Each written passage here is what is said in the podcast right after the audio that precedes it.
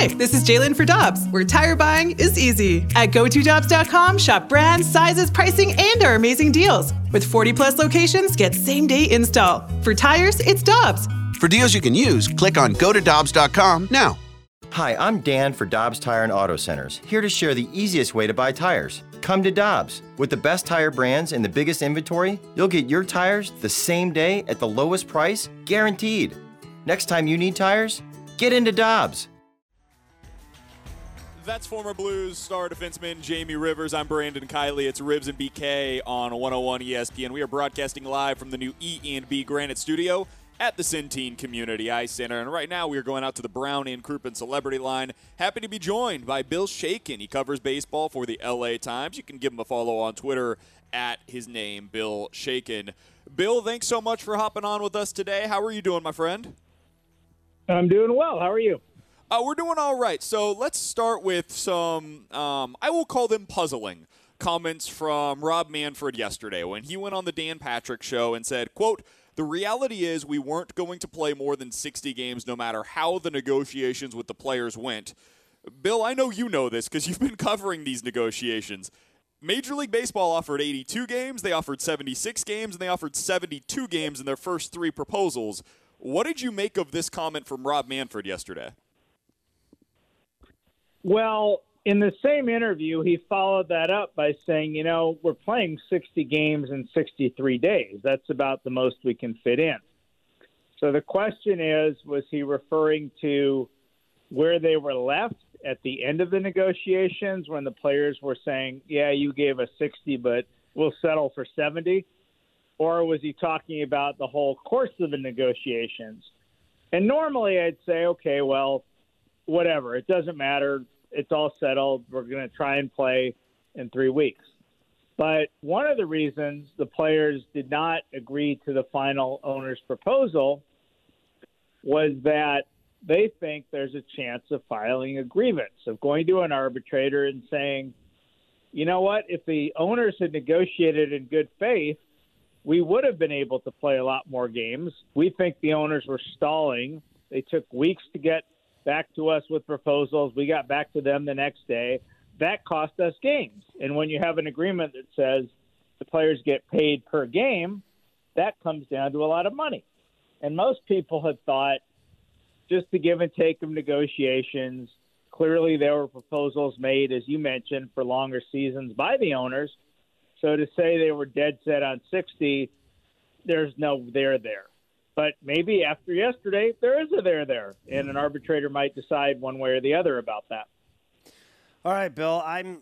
We talked about it a little earlier on our show before we got you on. Which, by the way, thanks for joining us again. But Rob Manfred, um, look, every week it seems that something is brought up by Rob Manfred that is maybe not completely in line with what has been said before, or certainly what has been put on the table. The public has seen this thing just get drug out into the media, and it's been ugly for, well, the entire process. Do you feel Rob Manfred is the guy that can rebound with this and save baseball after this, as far as from a fan's perspective? Or do you think the owners may have to look in a different direction, not because they don't like Rob Manfred, but just because right now the his his popularity amongst the baseball fan might be at an all-time low? The importance of Rob Manfred's popularity with baseball fans counts for nothing among the people who actually decide whether Rob Manfred keeps his job. Because I think a lot of fans understandably think, oh, this is the guy in charge of baseball, right? Ultimately, he should work for the fans to make the best game possible and make it popular and have people want to go see their local teams or watch them on TV. But actually, Rob is hired by the owners and he could be fired by the owners. And there's a guy a couple decades ago named Fay Vincent who actually took seriously the idea that he was sort of an independent voice above it all, looking out for the best interest of the game. And when he wasn't willing to take a hard enough stance against the players in labor talks, the owners fired him. So I don't sense that there's any discontent among the owners with Rob Manfred right now. And certainly, given that Rob's specialty is labor negotiations. That's how he got into baseball in the first place as a lawyer. And there's a collective bargaining agreement about to expire and a need to renegotiate it. I would be beyond stunned if anything happened to Rob anytime soon. We're talking to Bill Shaikin. You can find his work. He covers baseball for the LA Times. You can give him a follow on Twitter at Bill Shaikin. So, Bill, let's talk about this baseball season because the Cardinals are opening up their camp tomorrow. Baseball as a whole officially started things off yesterday, technically. What are your expectations for what this is going to look like, for the quality of the baseball, and how realistic is it that we're actually going to be able to see not just the start of the season, but the finish of this season?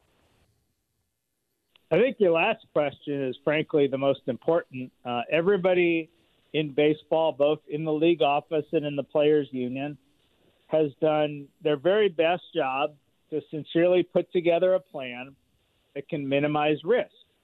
Now, remember, the players early on, Clayton Kershaw and Mike Trout among them, said they didn't want any part of being in a bubble for months on end and being away from their families. So baseball took that off the table. Is that a better answer?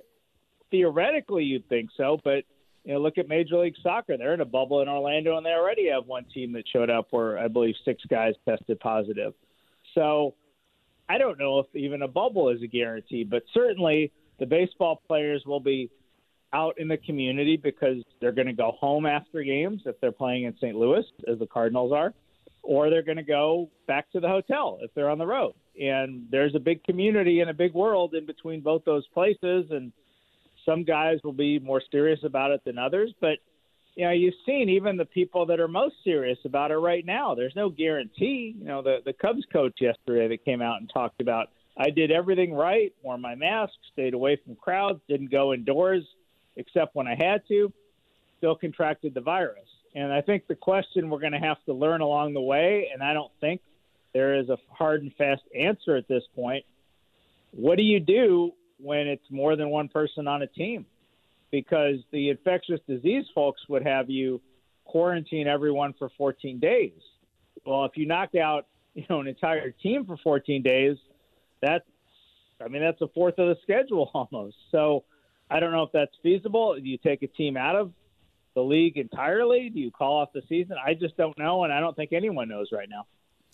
Bill, I'm going to dive into uh, a little more of the baseball side of things here. And look, here in St. Louis, we believe that the Cardinals are set up pretty well to for a 60 game season with the depth of pitching that they have and certainly their defensive game. They're set up pretty well to succeed and their division's a little weaker than probably the other ones. Now, that being said, for you in the National League, who do you see coming out eh, of the in the National League Championship Series and in the American League, do you have a favorite as well? To try and do that over 60 games, I think would wouldn't make a whole lot of sense because you know, as everyone knows, the Nationals after 50 games last year were hmm. 19 and 31 and about to fire their manager, and then they went off and won the World Series. You know, the Dodgers have won the National League West seven years in a row, and a couple of years ago they were you know 30 and 30 after 60 games. So I don't know. I think the one thing that will play out here, and we'll see it pretty quickly, is that the teams that are built around deep, dominant starting pitching, and the Nationals are really the most predominant of those teams with Scherzer and Strasburg and Patrick Corbin. Uh, they're built for guys to go six and seven innings. They're not any part of this, you know, analytical give us five and get out of there thing. So they're going to be in trouble because a three week spring training doesn't allow guys to build up to the point where they can go six or seven innings on opening day, and maybe not for the first few times through the rotation. Uh, you're going to need deep starting pitching staffs, but more so just deep pitching staffs in general, because you may need two or three starters to get through your first week of games. And there'll be 30 man rosters, so teams can adjust. But uh, I think the the teams that are deeper in middle and long relief and deeper in say, you know, their seven or eight man rotation candidates as opposed to just the top five, I think those teams will do the best. We're talking with Bill Shaikin. He covers baseball for the LA Times. You can give him a follow on Twitter at Bill Shaikin. It's interesting you mentioned that, Bill, because that's something we've been talking about with the Cardinals and their rotation. It's not just about the fact that they've got five quality starters they go like 13, 14, 15 deep in terms of arms that you feel really comfortable with Is that the, the type of a team that you think is set up well to succeed over this shortened season? Yeah, you're going to have to. You know, I think back to a story in 1990. There was a brief lockout. Spring training was condensed to three weeks, and then they got the season running.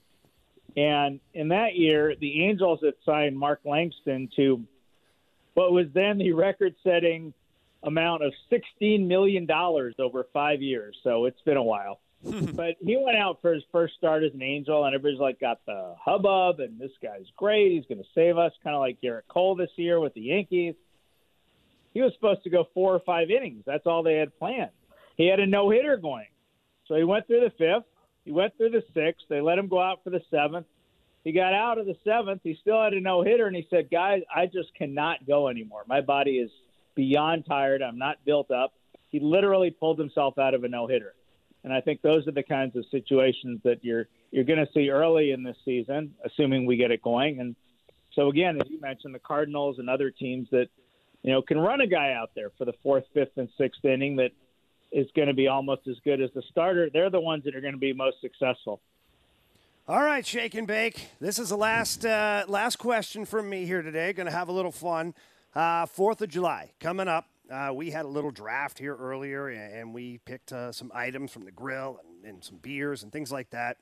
For you on Fourth of July, what are the must-haves? So if it's something that on the grill, maybe your favorite beer, maybe a favorite side. I always like to find out what people are thinking.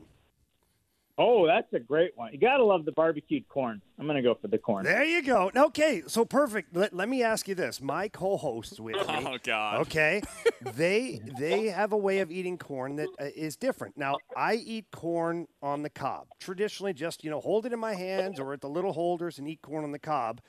They like to take a knife and cut the corn off the cob.